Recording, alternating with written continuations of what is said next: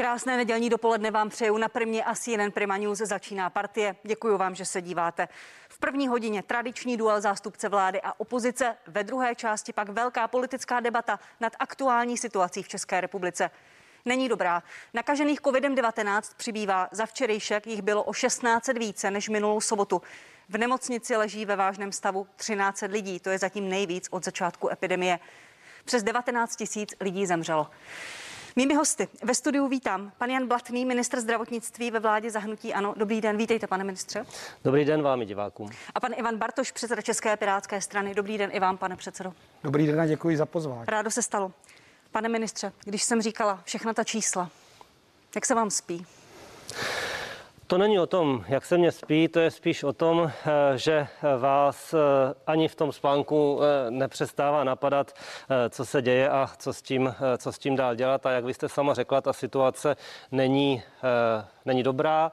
A já budu znovu opakovat to, co říkám v poslední době, snažím se stále častěji, že to není o hledání vyníka, je to o uvědomění si té situace, uvědomění si toho, že tato složitá eh, situace společnost rozděluje a že teď by bylo nesmírně eh, užitečné, kdybychom se všichni spojili a eh, pomohli si navzájem s řešením. To vás napadá v tom spánku, protože jak chcete s epidemií bojovat za situace, kdy vám velká část lidí nevěří, myslím vládě, politikům, a velká část společnosti ta opatření nedodržuje? No, eh, vy jste si částečně odpověděla. Eh, v tu chvíli se eh, bude ten boj daleko složitější a bude muset být veden mm, výrazně silněji. Na druhou stranu já se trochu snažím změnit ten boj v nějakou, v nějaké společné zabránění té situaci. Protože ve chvíli, kdy řeknete, že někdo někomu nevěří, to je legitimní, na to má každý právo. Ale v té situaci, kterou jste popsala, to není tak úplně o tom, jestli něčemu věříte nebo nevěříte, ale jestli si uvědomujete, že společně proto musíte něco udělat. Protože jenom nařízení opatření, tak jak říkám, věc nevyřeší. Ve středu jste měl tiskovou konferenci, kde jste říkal, plošná opatření nefungují, je čas na uvědomělý přístup. Já Nerezignovalo to... ministerstvo už úplně na boj s covidem? A to je velice dobrá otázka já bych ji teda rád jednoznačně dementoval. Nerezignoval. V žádném případě se nejedná o rezignaci, jedná se jenom o to, že jsem řekl, a na tom si trvám, že ve chvíli, kdy eh, jedno, každý jeden z nás eh, ta opatření dodržovat nebude, tak je téměř jedno, jaká opatření nařídíte. Tím ale vůbec nechci říct, že ta, která jsou nařízena, nefungují. Kdybychom je neměli, tak by byla situace daleko složitější, byla by katastrofální. Ale ve chvíli, kdy víme, že kolem poloviny a pravděpodobně i větší část eh, viru, který v současné době koluje v populaci, je schopný tato opatření při úrovni nedodržování, které je v České republice dost vysoké, jak vyplývá z VHO reportu, je schopný je překonávat, potom na to můžeme zareagovat tím, že ta opatření budeme více dodržovat. A možná je budeme muset i zpřísnit. Ale jenom zpřísnění řešením není. Jak byste popsal, pokud se to dá dvěma, jedním slovem, tu strategii, podle které se teď Česká republika bude řídit? Eh, dá se eh, velice jednoduše říct, že pořád je potřeba dosáhnout toho, abychom všichni dodržovali ty naprosto zásadní věci, kterými jsou ta jednoduchá 3R. Ta R v oblasti roušek je potřeba nahradit respirátory. Já se o to snažím už poměrně dlouho a věřím, že eh, teď už se to eh, konečně podařilo, že je jakýsi, že už si všichni uvědomujeme, že to je velmi závažné. Budeme se o tom bavit, ale ruce, roušky, rozestupy, to přece posloucháme od jara ta čísla rostou, ten pík už naznačuje čtvrtou vlnu. Přes 19 tisíc lidí zemřelo, slyšíme zprávy z Chebu, kde jsou nemocní mladí lidé, umírají mladí lidé, ta situace je opravdu hrozná. Já to trochu, eh, trochu eh, zlehčím, nechci zlehčovat tu situaci, ale eh, když se podíváte na mapu Evropy, tak opravdu v současné době tam Česká republika do jisté míry svítí. Ano. Já si nemyslím, že by ten virus byl tak chytrý, že by si řekl, v této zemi je nejhloupější vláda, tady je premiér, kterého někdo nemá rád a proto se tady uvelil velebím. To znamená, ve chvíli, kdy vidíme, že situace je takto odlišná, přitom, že všechny okolní země mají téměř stejná opatření nastavená, no tak je potřeba se nad tím zamyslet. A co jste vymyslel? Protože říkáte, není to tím, že je to nejhloupější vláda. Použiju ten váš příměr. Tak buď máme neukázněné nebo hloupé obyvatelstvo, anebo promiňte mi, hloupá opatření. Uh, opatření máme stejná jako všechny ostatní země. Obyvatelstvo určitě nemáme hloupé, jenom musíme, a já si myslím, že to je třeba jedna z věcí, která snad eh, se v současné době od eh, minulého týdne začala dařit, že se začneme všichni domlouvat společně na tom, jak zajistit, aby ta opatření byla dodržovaná. A je možné, že budeme muset ještě dočasně některá z nich uh, i uh, o něco zpřísnit. Budeme se o tom bavit, pane předsedo. Tento týden přinesl nějaké události na politické scéně, ve společnosti, máme nějaká čísla. To, co tady popisuje pan ministr jako budoucí strategii, dává vám to smysl? Uh, tak já bych chtěla, aby ta strategie byla velmi konkrétní a pracovala s nějakým výhledem. Jestli můžu navázat na to, co říkal pan ministr, víte, ono není úplně asi správný ptát se politiků, proč lidi nedodržují ta opatření, ale podívat se a zeptat se lidí, proč lidi v danou chvíli nejsou ochotní, nebo firmy nejsou ochotní nějaká opatření dodržovat, proč si myslím, která fungují a která nefungují. Já jsem rád, že si ta vláda konečně sedla ke stolu s hejtmany, ze zástupci sněmovních stran, ne pouze opozice. A snažíme se tedy tomu dát nějaký řád a nějaké to světlo na konci tunelu, co jsou ty cíle. Já to nerad používám, tohleto kliše. A je strašně důležité se na to takto dívat. Máme tady spoustu nařízení podobné jak v jiných zemích. Pak se podíváme na čísla a vidíme, že i to nošení roušek a respirátorů vlastně nevede k žádnému zlepšení. My jsme to zastabilizovali a ta čísla nyní zase stoupají a já se bojím, že jsme snad druhý největší na světě, ale to bych si vymyslel. Proto se musíme vymýšlet, to se musíme podívat, jo, jako kde ten problém leží. A podle čísel vychází dvě nejdůležitější e, místa, kde se šíří ten virus. Jedna věc je domácnost. Chraň Bohu zasahovat do rodin.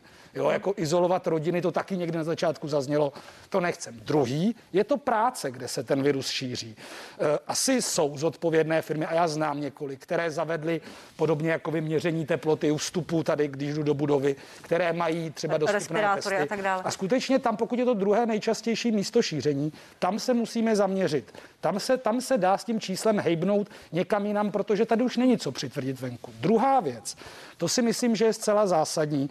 To není otázka zodpovědnosti, ale je to otázka ekonomiky rodin a domácností. A pan Blatný potvrdí, když se v České republice v tuto chvíli uh, vás otestují na COVID pozitivní, celorepublikový průměr vašich kontaktů, s kým se potkáte, koho byste mohla případně nakazit, je 0,8. V některých krajích dokonce 0,26. Jo, to znamená, že ti lidé nenahlašují kontakty a nenahlašují je proto, že by byli flinci, ale protože vědí, že ten soused, který s váma bydlí na chodbě a vy si s ním dáte třeba cigaretu na balkóně, by šel do karantény, měl by 60% příjmu a když se vám to stane třikrát do roka, já jsem byl dvakrát v karanténě, někdo už byl třeba čtyřikrát, tak pomůže, to nejde. Proto je důležité. Pomůže k tomu ta izolačka, pane předsedo? Pomu- izolačka podle mě není dost. Pomůže určité skupině lidí, tam je 375 korun. Pokud máte příjem, a to většina lidí má, k tomu republiku, tam je ten medián a ten průměr, tak vám to dohradí do těch zhruba 25-30 tisíc hrubého ten výpadek. Ale když máte vyšší příjem, a takový lidé jsou, tak samozřejmě pro ně je to nastavení ekonomiky domácnosti, platíte větší nájem, platíte větší leasing. Tam bych chtěl jít na to, aby to bylo prostě procento, aby to bylo 90, Rakousko má 100%, my nejsme tak bohatý. Rakousko i Německo má 100% ano, dobu 6 ano, týdnů. 90%, ale a nesmí se zapomenout, my máme tisíc lidí, teda pardon, milion lidí, kteří kteří pracují na IČO. Hmm. Teď, eh, teď se hovoří o tom, že když teda, to jsem rád, že v tom sněmovně jsme to probrali, když si ten člověk platil zdravotní pojištění, nebo si ho teď začne platit, tak ten nárok bude mít taky. Ale zase to nelze srovnávat ty peníze na té nemocenské. Lidé se ptají, a proč já, když mám třeba rameno vyhozené nebo něco, jako není to, je to nestandardní situace, eh, eh, vyhozené rameno není nakažlivá nemoc. To jsou dvě věci, které můžeme udělat. A třetí je ten cíl, a já mám hezký cíl, který si myslím, že hodně lidí mu chápe. My se bavíme o tom, jak by se žáci postupně měli vrátit do škol. V nějakém režimu, ne všichni najednou, možná teda... Promiňte, pane předsedo, ke školám se opravdu ano, ale já podrobně. ten cíl, tak si pojďme říct, že to je teda ten náš národní cíl.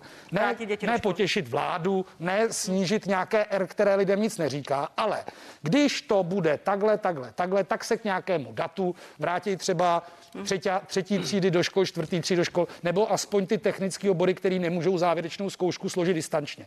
To je cíl, ke kterému jsem třeba Já jsem se o tom bavil s lidmi, co bys byl nejradši? No, aby se mi dítě mohlo chodit zase do školy. To je daleko uchopitelnější, než má, nemá rád premiéra, je spokojený s tím.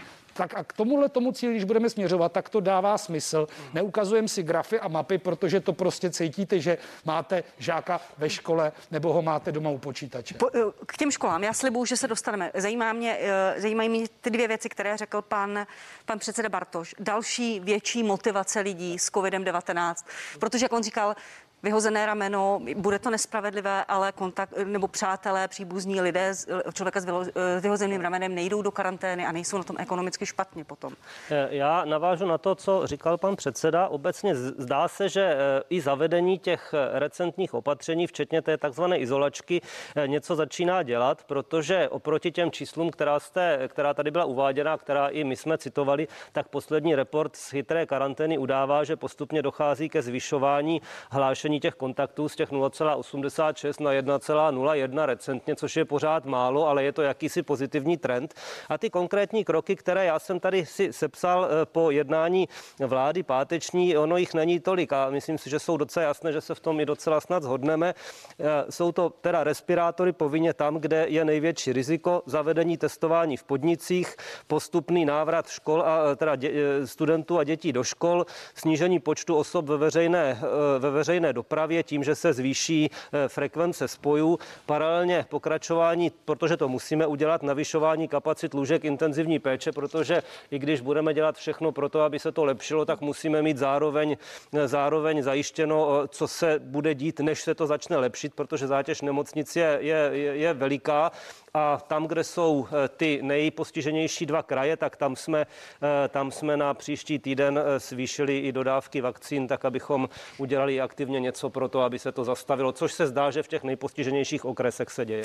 Další motivace lidí, jak říkal pan, pan předseda Bartoš, zvýšit nemocenskou v procentech 80, 90 nebo dokonce 100% Nebylo by to opatření, které by stálo nějaké peníze, ale ve finále by stálo méně tuto společnost? Eh, já si myslím, že touto cestou se nějakým způsobem ubíráme. Já znovu jenom říkám, že. To neubíráme, nejsem... máme pořád nemocenskou 60% a teď konečně 375 eh, korun pro některé. No právě, tak ono jakoby je jedno, jestli to, jestli to dorovnáte formou nemocenské nebo jestli to dorovnáte jinak, ale souhlasím s tím, že ten rozdíl by, by se měl minimalizovat. Já jenom musím zopakovat to upozorňuji na to, že tedy opravdu jako nejsem ekonomický minister, takže bych se nerad pouštěl do polemiky, na kterou třeba nemám adekvátní, eh, adekvátní vzdělání, ale ale eh, jenom obecně řeknu, že peníze je vždycky možné brát tehdy, když, když jsou, že? když nějaké jsou. Takže je to o, o jednání, jakým způsobem upravit, uh, upravit uh, rozpočet tak, aby, aby toto bylo možné. Ale má pravdu pan předseda, máte pravdu vy, že toto by mohla být ta motivace. Já jenom upozorňuji ještě na druhou věc, která může být také limitující, protože to jsou informace, které my jsme třeba získali od odborových svazů, že ne pro všechny lidi je problém jenom to, že budou mít po určitou dobu snížený finance, ale také to, že když budou mít výpadek docházky, takže někteří zaměstnavatele na to reagují tak, že je propustí. Hmm. To je už třeba věc, kterou nějak nemůžete úplně ovlivnit vy jako ze strany vlády nebo rozpočtu, ale je to i zase jakási ta společná odpovědnost i, i třeba těch, kteří ty lidi zaměstnají. Mluvil jste, pane ministře, o dalších opatřeních, zpřísňujících, o dalších restrikcích je ve hře nějaký silný lockdown, o kterém mluvil pan profesor Primula ještě předtím, než s ním pan premiér uh, údajně rozvázal spolupráci? Eh, eh, já si myslím, že se pořád bavíme o těch dvou možných přístupech. My, my máme možnost udělat všechno proto, aby ta opatření, která jsou nastavená a která jinde fungují, začala fungovat. Potom je nemusíme zpřísňovat. A to je to, o čem se teď bavíme. Nějakým způsobem se domluvit s lidmi, aby je začali brát vážně. Protože v tuto chvíli, promiňte, nestane, 46% lidí podle toho průzkumu VHO nedodržuje ani tu elementární věc, když jsou nemocní, zůstanou doma. Ano. A takže, takže buď se toto změní a musí se to změnit rychle, anebo se to nezmění a v tu chvíli eh, je opravdu ve chvíli, kdy budou ty nemocnice přeplněny, tak jiné, jiná možnost nebude. Promiňte, Já se nemocnice, stále snažím vyhnout. Nemocnice už přeplněné jsou, pane ministře. Uh, Půjdeme směrem nějakých tvrdých restrikcí, lockdownu? Eh, Já vám na to odpovím tak, jak jsem teď odpověděl. Pořád je ta kapacita minimální, ale nějaká je a je ještě krátká doba na to, abychom se společně vzpamatovali a začali dodržovat to, co je. Když se to nestane a když ty nemocnice opravdu se dostanou, tam zatím nejsou, ale může se to stát do situace, že budou řešit jenom intenzivní péči, covidovou, necovidovou a všechno ostatní bude zastaveno, tak toto je z mého pohledu zdravotnického důvod, proč udělat naprosto zásadní změnu, která by potom ale musela být velmi drakonická. Já se ji snažím neustále vyhnout. Pane předsedo, Jestli- máme ještě čas na taková já, na já, bych chtěl, já bych chtěl ještě jednu věc připomenout. A samozřejmě pro řadu lidí a oboru, i třeba učitelů, je cesta to očkování. Takže my musíme, a to já si myslím, a ta otázka je rychle a přesně. Pokud máme někde nějaký problém, máme ho řešit. Tak opětkrát, to říkal pan Konvalinka třeba, my jsme měli pětkrát rychleji očkovat. Já nechápu situaci, kdy máme na skladě vakcínu a nemáme ji do druhého dne tam, kde je v danou chvíli potřeba. Když tohle to vyřešíme, tak jako tam je nějaký postup pro očkovanosti té populace. Já jsem se o tom bavil s panem prezidentem Zemanem a ten mi dal zapravdu, ten říkal s tou věcí, co vlastně zaznělo od pana Blatného. Když ty lidi teda nestíháme provočkovat, tak ať aspoň jsou za rozumných podmínek doma a necouraj. To tomu každý rozumí, když budu mít peníze na nájem, budu doma, nebudu courat. Druhá věc, ještě k té důvěře. A já si furt myslím, že to je cesta, protože i ve veřejném eh, prostoru v médiích vystupuje spousta řada lidí, s kterými se pan premiér či vláda baví. A furt je to politikum. I otázka, jako politik dělá rozhodnutí. Proč nemůžeme jít třeba cestou Německa, kde je institut Roberta Kocha? Mít skutečně, tady je nerv ekonomický. Tady jsou um, organizace typu Bioskop, Sníh. Ať si sednou tedy ti odborníci, epidemiologové, behaviorální ekonomové a skutečně řeknou, pane premiére, my jsme tady teda, může to být pod nějakou institucí, my jsme se tedy tady týden bavili o tom, jaké je nejlepší nastavení. Tady vám dáváme ten balíček. Prosím vás, je to v prospěch České republiky, konejte. A v tomhle smyslu, protože mě chodí ty, tady pan Konvalinka řekl, tady pan Hel řekl, to jsou nějaké hlasy, které já si myslím, že jsou velmi. A pan premiér říká, že, že, že se s těmi lidmi baví. No, ale musíte, Helem. musíte, ale, ale furt je to rozhodnutí, já, já nechápu, když v pondělí, v úterý máme setkání s panem premiérem, s panem Blatným, s hejtmany, pokračujeme v těch opatření, která si myslím, že jsou správné. My jsme tady dali ten plán za 5.12, hmm. kde vlastně jsou části, které jsou, které jsou i v tom vlastně společném asi v 16 bodech. Když tedy v úterý je toto jednání, proč od pátku slyšíme pana Havlíčka, takže ty obchody nebudou? Proč pan premiér Babiš komentuje situaci ve školství, když ještě neproběhlo to jednání, kde by měl být i pan Plaga? To je prostě ten důvod té nedůvěry, kdy v pondělí politik řekne, v pátek něco bude, ve čtvrtek řekne, že to ještě není probrané, v pátek řekne, že to bude jinak, ale přece vláda zasedá v pondělí. A v úterý je to velké setkání předsedů politických stran. Pak se to dá, ale podle mě možná i tím, jak jsou ty média lačná potom mít teď hned tu správnou informaci, tak prostě ty politici nemají tu sebekázeň, aby teda řekli, jak to bude až v momentě, kdy to je vyjednáno, aby to mohli zdůvodnit názory třeba lidí, kteří ten respekt ve společnosti mají. A tam si myslím, že odsunout to skutečně do té vědecké, ne čistě epidemiologické, ale zdravotní, ekonomické roviny debaty odborníků, kteří potom vládě dají na stůl s odůvodněním udělejte toto, protože to sníží R, udělejte proto, protože to zvýší motivaci. To je správný. Když modelujete systém, ale já nebudu zavíjat, ale Děkuju. ořezáváte-li strom děkuju. odvětvama a nechcete, aby vám tam chodili lidi, protože na ně ty vět, větve můžou spadnout, tak když ten kruh vylepíte tou páskou příliš široký, tak ho lidi budou podlézat a budou chodit paradoxně blíže tomu stromu. Tak to je. Tudíž pojďme udělat ten kruh přesný, aby ho lidé dodržovali a aby zároveň nebyli ohroženi. V jednoduchosti je síla. Takže my chceme Prosím, společnost pojď- příjemnou pro život a nepříjemný pro vir. Zatím se nám bohužel daří, že je to příjemné Je to pro vir a nepříjemné pro společnost. Chápu, pojďme, pojďme eh, do konkrétních eh, detailů. Omlouvám se, nechci vést úplně akademickou debatu. Pane, pane ministře, Zlobíte se na pana Havlíčka, vašeho pana kolegu z vlády, že řekl, otevřeme obchody. V pátek, eh, v pondělí si to nechal posvětit radou vlády pro zdravotní rizika. To zklamání bylo velké v pátek. No, víte, já, já, se, já se na nikoho nezlobím. Měl to dělat? Já jenom, je to, někdy je to těžké, ale snažím se to tak dělat celý život. Já jenom musím říct, že je lepší a je to správné, když, a my jsme se o tom konec konců, on to řekl i pan předseda, eh, když eh, informace, které vycházejí, jsou jednotné, protože lidé jsou jinak zmatení. Ono je to tak i s těmi odborníky odbornými, eh, odbornými skupinami, protože když je jich příliš mnoho, každá říká něco jiného, tak potom chudák občan vůbec neví, která bije. A vede to k tomu, že my se snažíme za každou cenu mít zprávu rychle. Ale rychle není dobře.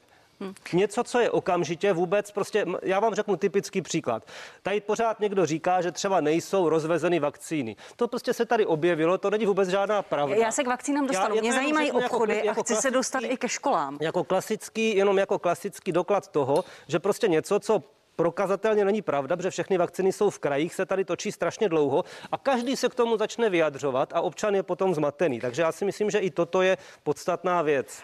Uh, Obchody se neotevřou, řekli jste v pátek, na pana Havlíčka se nezlobíte. Dobře, Eh, prvního třetí eh, se měli děti vrátit do škol, víc dětí, poslední ročníky. Pan premiér včera řekl, že to je vlastně nereálné. Nebo?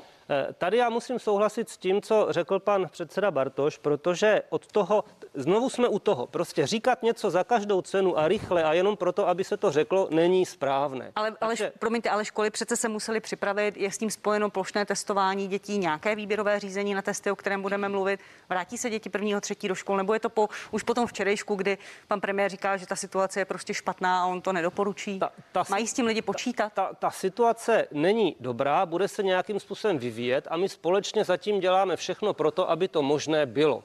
Ale tak jako jsme se v půlce ledna velice mm, sofistikovaně a reálně, to nebyla žádná lež, připravovali vlastně na dobré zprávy a potom během tří dnů se situace úplně obrátila. Podobně tomu bylo v minulém týdnu, kdy během dvou nebo tří dnů se data tak razantně změnila, že, eh, že se tomu všichni, včetně odborníků, jak si začali podivovat, tak v tu chvíli já vám neumím nic slíbit a mám už trošku obavu cokoliv slíbit, ale pořád říkám, že děláme všechno pro to, aby se děti do škol vrátit mohly. A Ono to taky bude záležet na tom, kdy se do České republiky dostanou oni eh, tolik diskutované testy a i tady bych se přimlouval k tomu, aby diskuze o těch testech probíhala nikoli přes média, ale prostě standardním způsobem. To, to pro, promiňte, při vší úctě, to se asi přimluvejte u pana premiéra, prvního vicepremiéra, protože včera vedli poměrně závažnou konverzaci na Twitteru a v médiích.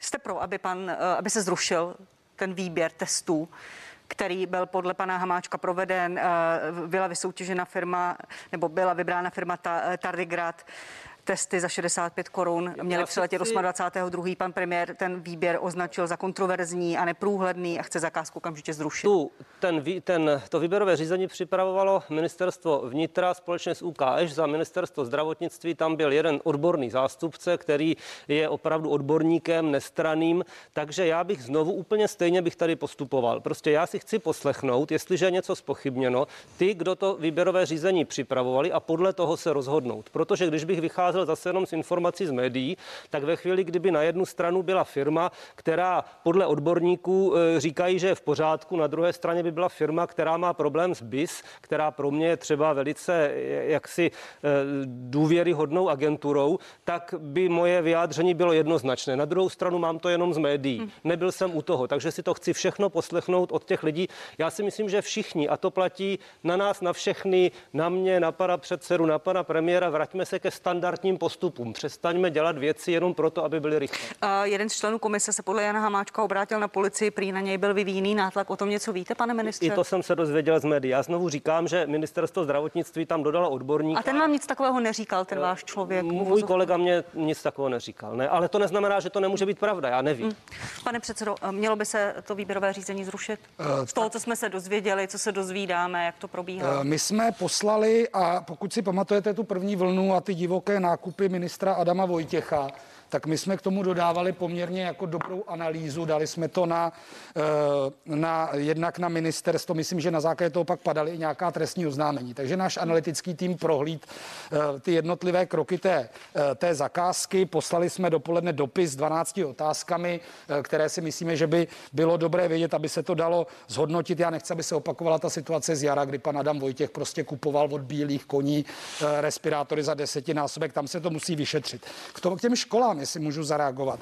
Eh, Právě No, no, no, ne, ale zůstaňte, pro, na škole samozřejmě zareagujte, ale u té zakázky mělo by, mělo by se to zrušit, když... Tak mně přijde, mně přijde fakt úlet, promiňte, že použiju tohleto slovo. A já jsem to zažil v té první vlně, kdy se ministr Adam Vojtěch hádal po Twitteru s paní ministriní Maláčovou za sociální demokracii. Kdo teda zapomněl objednat ty respirátory do těch domovů pro seniory, kde tenkrát ten covid řádil. Já jsem to rozvážel tady, co jsme sehnali po těch domovech důchodců, který, nebo seniorů, který nejsou ani pod Prahou, ani pod městskými částmi. Neměli vůbec nic. A oni se hádají na Twitteru. Tak když se bavíme o té důvěryhodnosti.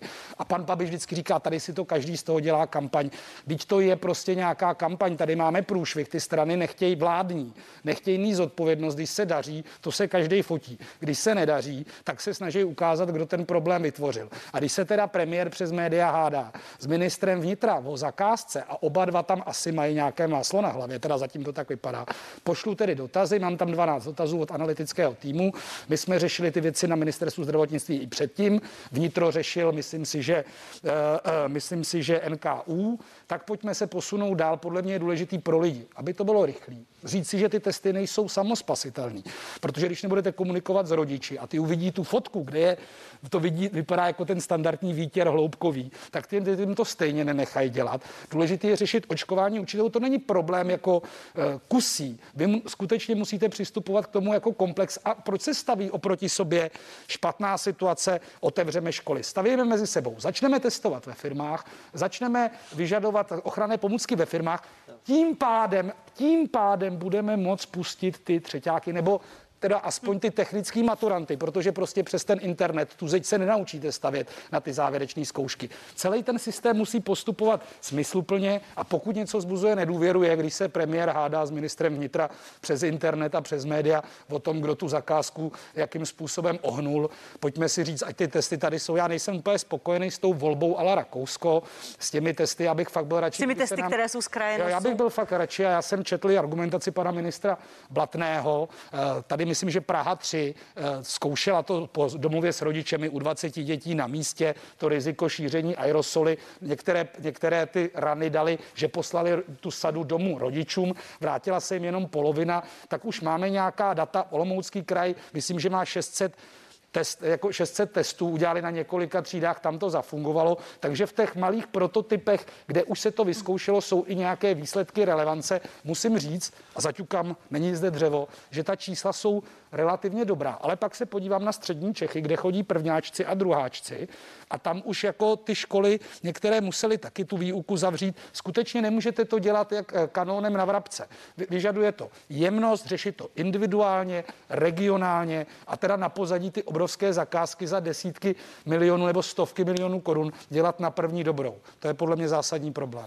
Pane ministře, No, tam ty, jenom mimochodem ten spor těch dvou firm je jako o těch stejných testech. Oni No oba dva dodávají a ty vy jste, pane ministře, vy jste zastáncem toho, úplně spokojen, ale tu, tu stránku jste si nějakým způsobem obhájili, proč padla toho, volba. toho testu z přední části nosu, že si velmi jako eh, laicky děti budou šťourat tou tyčinkou v nose a pak se to Je to, je, to, je to něco, co je opravdu jakoby docela jednoduché, co je vyzkoušené i teda z té sousední země, takže proto to bylo, a to se teď opravdu bavíme zatím o těch maturantech a, a, a deváťácích. Naším cílem je, aby co nejvíce firem a budu se snažit eh, přes náš legislativní odbor a ostatní, aby se to případně pakliže najdeme možnost třeba i nějakým nařízením z vlá- vlády zjednodušilo, aby co nejvíce lidí požádalo nebo co nejvíce firem požádalo o to, aby do- dostali tuto výjimku, protože naším cílem je dostat co největší množství těch testů, které musí mít určitou kvalitu mezi lidi i do, i do, do fabrik, do podniků a tak dále, protože to je, to je jedna z možností, kterou, eh, která nám dává eh, zvýšit, eh, zvýšit to protestovanost, i když to sebou nese zase řadu rizik, protože ne všichni mohou potom reportovat to správně, ale i kdyby jenom část z nich, tak to velmi pomůže. A já si myslím, že je to, je to tady bych souhlasil s panem předsedou, že a to je ta moje snaha. Spíš než se snažit všechno hned zase zastavit, zarazit, zabít, tak najít způsob, jakým to zpříjemníme natolik, ale ne ulevíme, ale prostě umožníme natolik, aby se těmi opatřeními, která se budou nastavovat, testování v podnicích, testování ve školách, si lidé uvědomili, musím pro to něco udělat a pak za to něco dostat. Pane předsedo, už prosím krátká jsem reakce. jenom zareagovat. A já zase nevím, jestli to nebylo mediální zkreslení, to vyjádření pana Plagy, ale i ta svo, jako svoboda vybrat si, že to dítě bude testovaný nebo ne, musí zůstat na tom rodiči, na tom dítěti. Takže to není tak, že ty se neotestuješ, takže ti tady nezajistíme výuku. Nesmíme těm lidem hmm. jako stavět takovéhle překážky, takže tady je řešení, ať je to individuální výuka, distanční výuka po skupinách, kde ty děti třeba jsou někde eh, v internetové učebně nebo nejdou do té školy. Skutečně tady je spousta jako kroků, který se dají dělat. Distanční výuka, individuální. Není to tak, že tady bude 20 dětí ve třídě, 18 rodičů souhlasí s testem a vy dvě děcka, který máte rodiče, který s tím nesouhlasí, máte smůlu. Hmm. Tak to bohužel bylo interpretováno od pana ministra Plagy, ale já věřím tomu, že to neřek, že to byl pouze nějaký divoký Myslím, že to je opravdu zkreslení, protože ti lidé zase je to podobně jako v tom Rakousku, ti lidé prostě dostanou možnost, nebude to ten učitel, když učí ty děti ve škole, nemůže zároveň být online, ale vždycky tam bude nějaká alternativa, jakým způsobem těm dětem. Bohužel ty titulky dělají hodně. Ale titulky je to nejhorší z článku, co můžete vidět, to víme všichni. Není to tak vždy, ale dobře, pánové, pojďme, pojďme na chvíli do nemocnic. Já poprosím o živé spojení do Karlovarského kraje. Měla by nás vidět a slyšet paní doktorka Dagmar Uhlíková, lékařská ředitelka Karlovarského kraje, nemocnice Karlovy Vary a Cheb, primářka urgentního příjmu, krajská koordinátorka pro očkování a intenzivní péči. Dobrý den, paní doktorko, vítejte v partii. Dobrý den. Paní doktorko, jaká je aktuální situace v nemocnicích ve vašem kraji, konkrétně v Karlových Varech a v Chebu? Eh, tak v těch našich nemocnicích ta situace není úplně růžová. Máme zbytkové, zbytkové kapacity lůžek, ať už se týká intenzivní či standardní péče pro COVID-19 pacienty. Jak dlouho vlastně vydrží kapacita ve vašich nemocnicích? Má, m, velmi laicky řečeno. To je věc, kterou nelze vůbec predikovat, protože ta zátěž, kterou přednemocniční péče na nás jako na subjekty akutní péče eh, poskytuje, tak je něco, co nedokážete predikovat. Včera za dvě hodiny 11 příjmů do Sokolovské nemocnice, dneska ta situace se mění vlastně z hodiny na hodinu. Co by vám pomohlo, paní doktorko? Jaká opatření, jaká pomoc vlády? Pomoc vlády, já si spíš myslím, eh, jak já mluvím jako lékař, nejsem politik, ač to teď v poslední době nějak vypadá, že jsem politik, ale jsem hlavně lékař. A se svými kolegy se snažíme v regionu udělat maximum pro pacienty, kteří onemocněli. Pro pacienty, který se snažíme ze všech sil léčit, ale bohužel většina z nich zmírá. Pro pacienty, který se snažíme udělat maximum, aby se vrátili ke svým rodinám. Myslím si, že vláda této země může udělat mnohé, ale většinově je to o tom, co může udělat každý z nás. A jediné, o co prosíme jako zdravotníci, je, nemyslete si, že COVID je chřipka, je to banalita. COVID je onemocnění, které bohužel plní márnice této země a bohužel se kterýma prohráváme. A je spoustu věcí, které medicína umí, hodně věcí neumí a jediné, o co prosíme jako zdravotníci, je, aby si tento národ uvědomil, v čem jedenáctý měsíc žijeme, s čím se potýkáme a s jakou zátěží nyní hrajeme nefér bitvu. Paní doktorko, eh, kdo jsou lidé, kteří dnes ve vašich nemocnicích na COVID-19 umírají? Jak jsou staří? Protože vlastně slyšíme od lékařů i od určitých svědků, že jsou to stále mladší lidé. Můžete to potvrdit? Já dneska sloužím, tak se omlouvám, jestli budu muset utéct, ale na emergenci toho času je 8 pacientů, kteří vyžadují umístění do nadční nemocnice, ale malinko jsem se připravila. Na našem infekčním oddělení jsou hospitalizováni ročníky 98, 99, 2001, 1982 naší intenzivní péče se ventilují, pronují a bojují o život ročníky 72, 74, 76.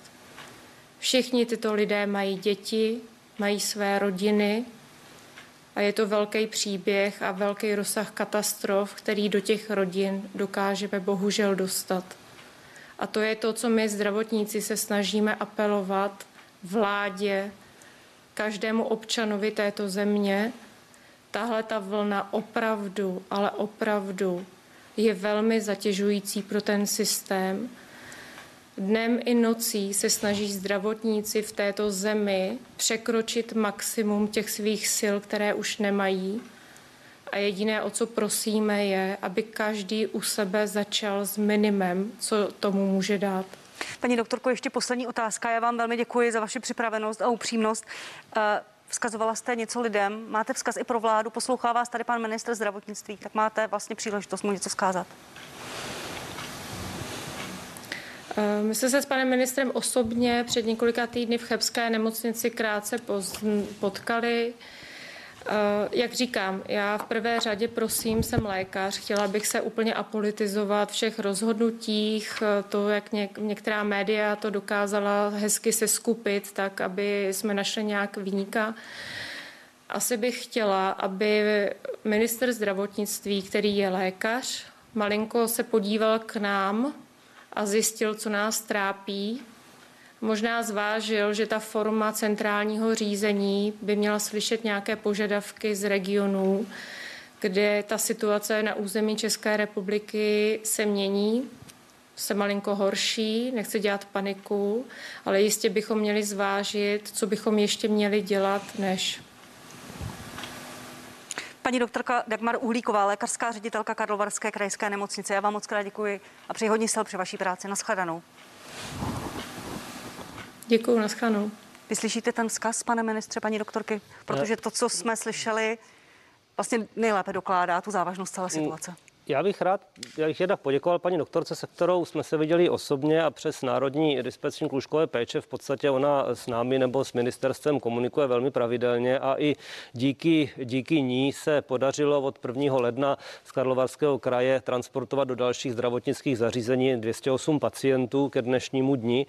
A e, já jsem ten vzkaz, který řekla, slyšel v podstatě velmi podobně, jako jsem vystupoval i já předtím, že je to o, o tom, aby abychom si úplně všichni uvědomili, že se něco závažného děje.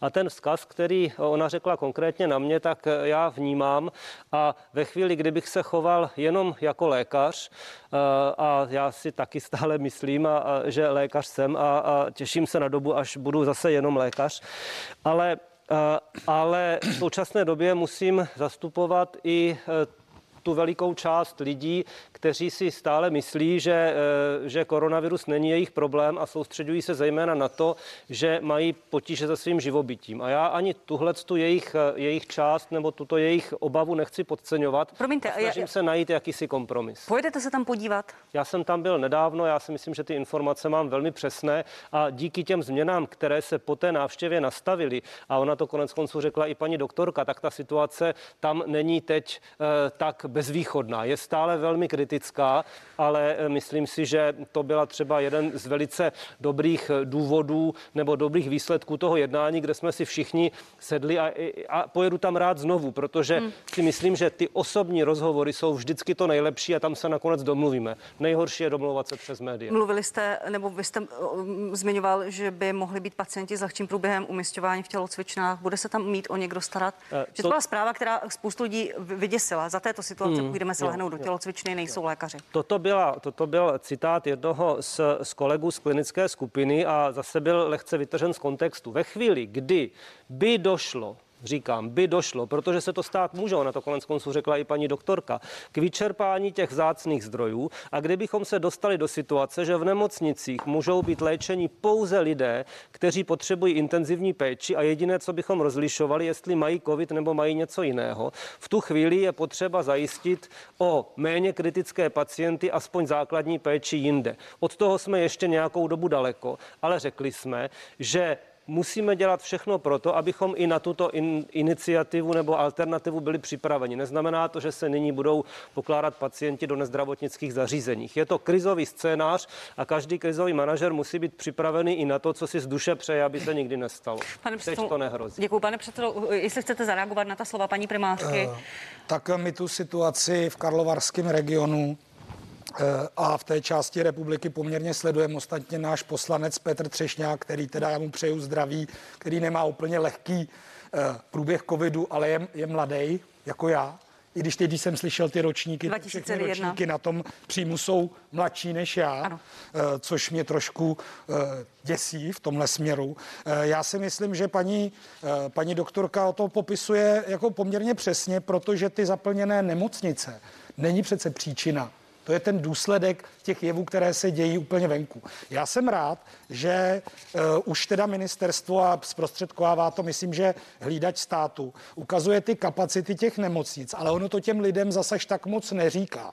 Já jsem měl informaci v pátek o zhruba 160 volných lůžkách na té takzvané jipce. Ono se to jako nafouknout dá, ale to tady řekl pan ministr Blatný, že vy to nafouknete o řádově třeba stovek míst, ale tím odepřete tu péči jiným lidem s necovidovými důvody. S tímhle musíme pracovat. My jsme na začátku té pandemické krize na jaře eh, hovořili o tom využití těch třeba lázeňských eh, prostor, kde ten personál je nějakým způsobem trénovaný, ale vy narazíte na tu jednu věc, vy k těm lidem, kteří ať už budou v nemocnici nebo třeba v nějakém lázeňském objektu. Vy k ním potřebujete ten personál. To jsou lékaři, to je zdravotní personál. Pokud v tuhle chvíli, a jsem zase rád, a iniciovala to myslím tenkrát Olga Richtrová, že začaly vznikat ty skupiny péče o děti, o děti eh, zdravotního personálu, takže oni nemusí být doma s tím dítětem na nějaké třeba eh, distanční výuce, ale i tam je, tam je jistý deficit. Takže pojďme to řešit skutečně manažersky.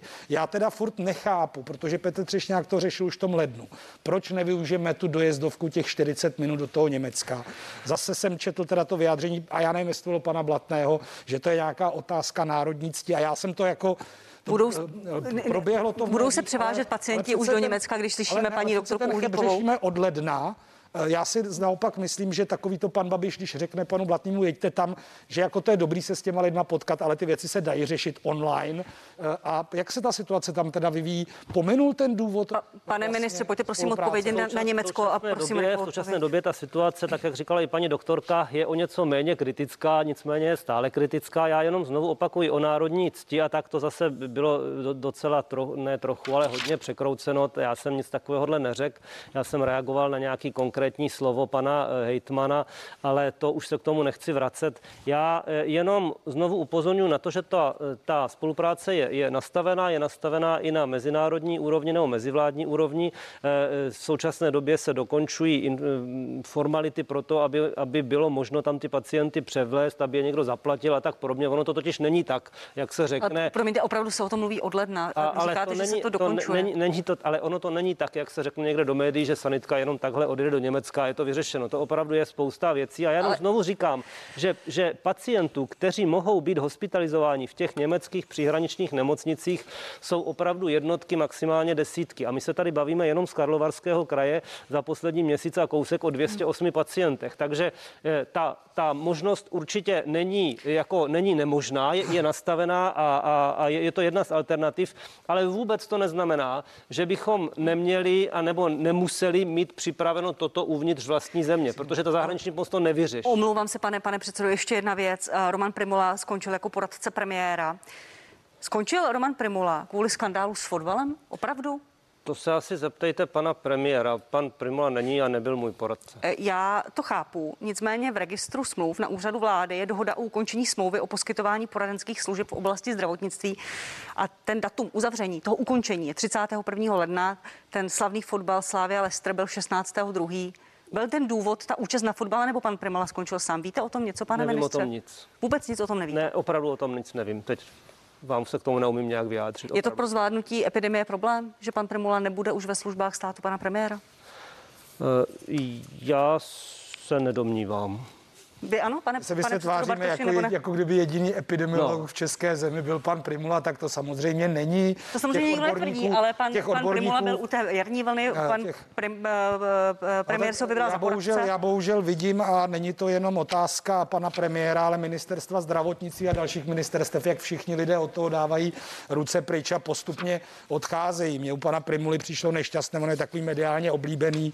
On totiž asi nic neporušil na tom fotbale. Podle Ale to mě neporušil bylo nic, úplně v pořádku, ale když ráno vykládáte, je potřeba lockdown, nikam nechoďte, je to přesně ten mejdan sociální demokracie, co v těch teplicích, jako nemůžete, když jste takto exponovaný člověk, ty kamery jsou na vás namířeny, tak jako si vyhazovat z kopítka. Tam si myslím, že je problém. Já si nemyslím, že eh, primula rovná se řešení eh, covidového problému. Já jsem říkal, pojďme tedy, když pan ministr hovořil o tom, že těch organizací od, eh, od, od sníh přes nějaký hmm. covid nerv, pojďme tomu dát nějakou platformu, třeba pod strukturou ministerstva, kteří produkují ty analýzy, ta doporučení té vládě a myslím si, že to je daleko lepší přístup. No a to ukončení spolupráce s panem Primulou, eh, já si myslím, že stejně jako řada lidí, kteří se tam angažovali, eh, asi u něj převládlo to, že tohle prostě už nemá zapotřebí, aby jeho jméno s tím bylo spojováno. A ještě jedna otázka na vás. Poprosím vás, pane ministře, o krátkou odpověď. Hrad podle informací i dnesu podniká kroky k přednostnímu získání Sputnikové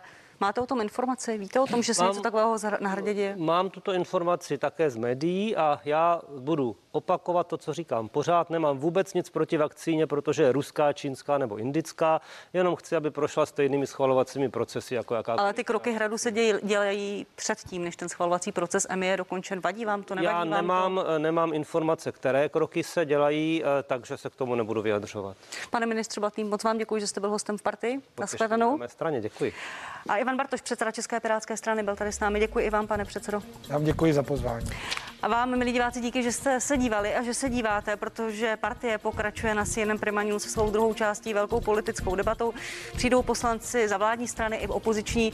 Patrik Nacher za ANO, Václav Klaus mladší z Trikolory a Martin Kupka z, eh, z občanské demokratické strany. Budu se ptát i epidemiologa Petra Smejkala a ředitele školy Michala Černého o situaci ve školách. Budu se na vás těšit za malou chvíli. Naschledanou.